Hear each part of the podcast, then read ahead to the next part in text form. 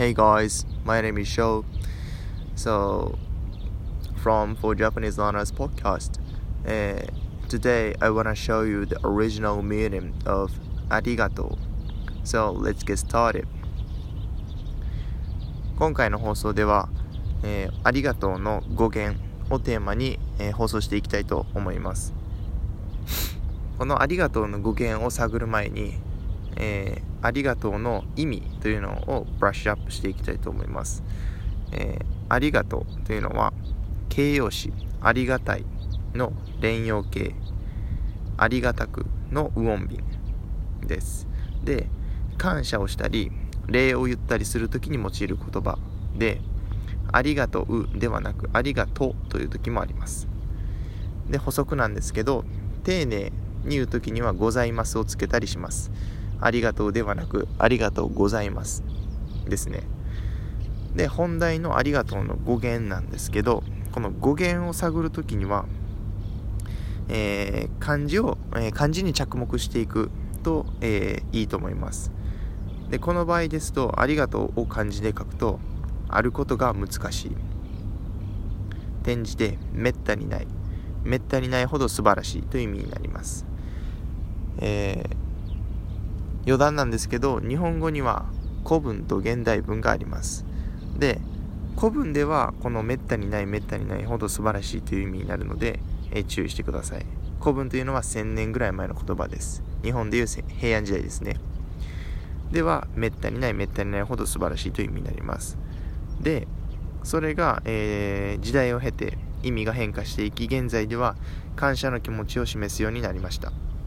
えー、このように語源を探るときは、えー、漢字から攻めていくと、えー、このその言葉の背景にある意味とかまあそうですね。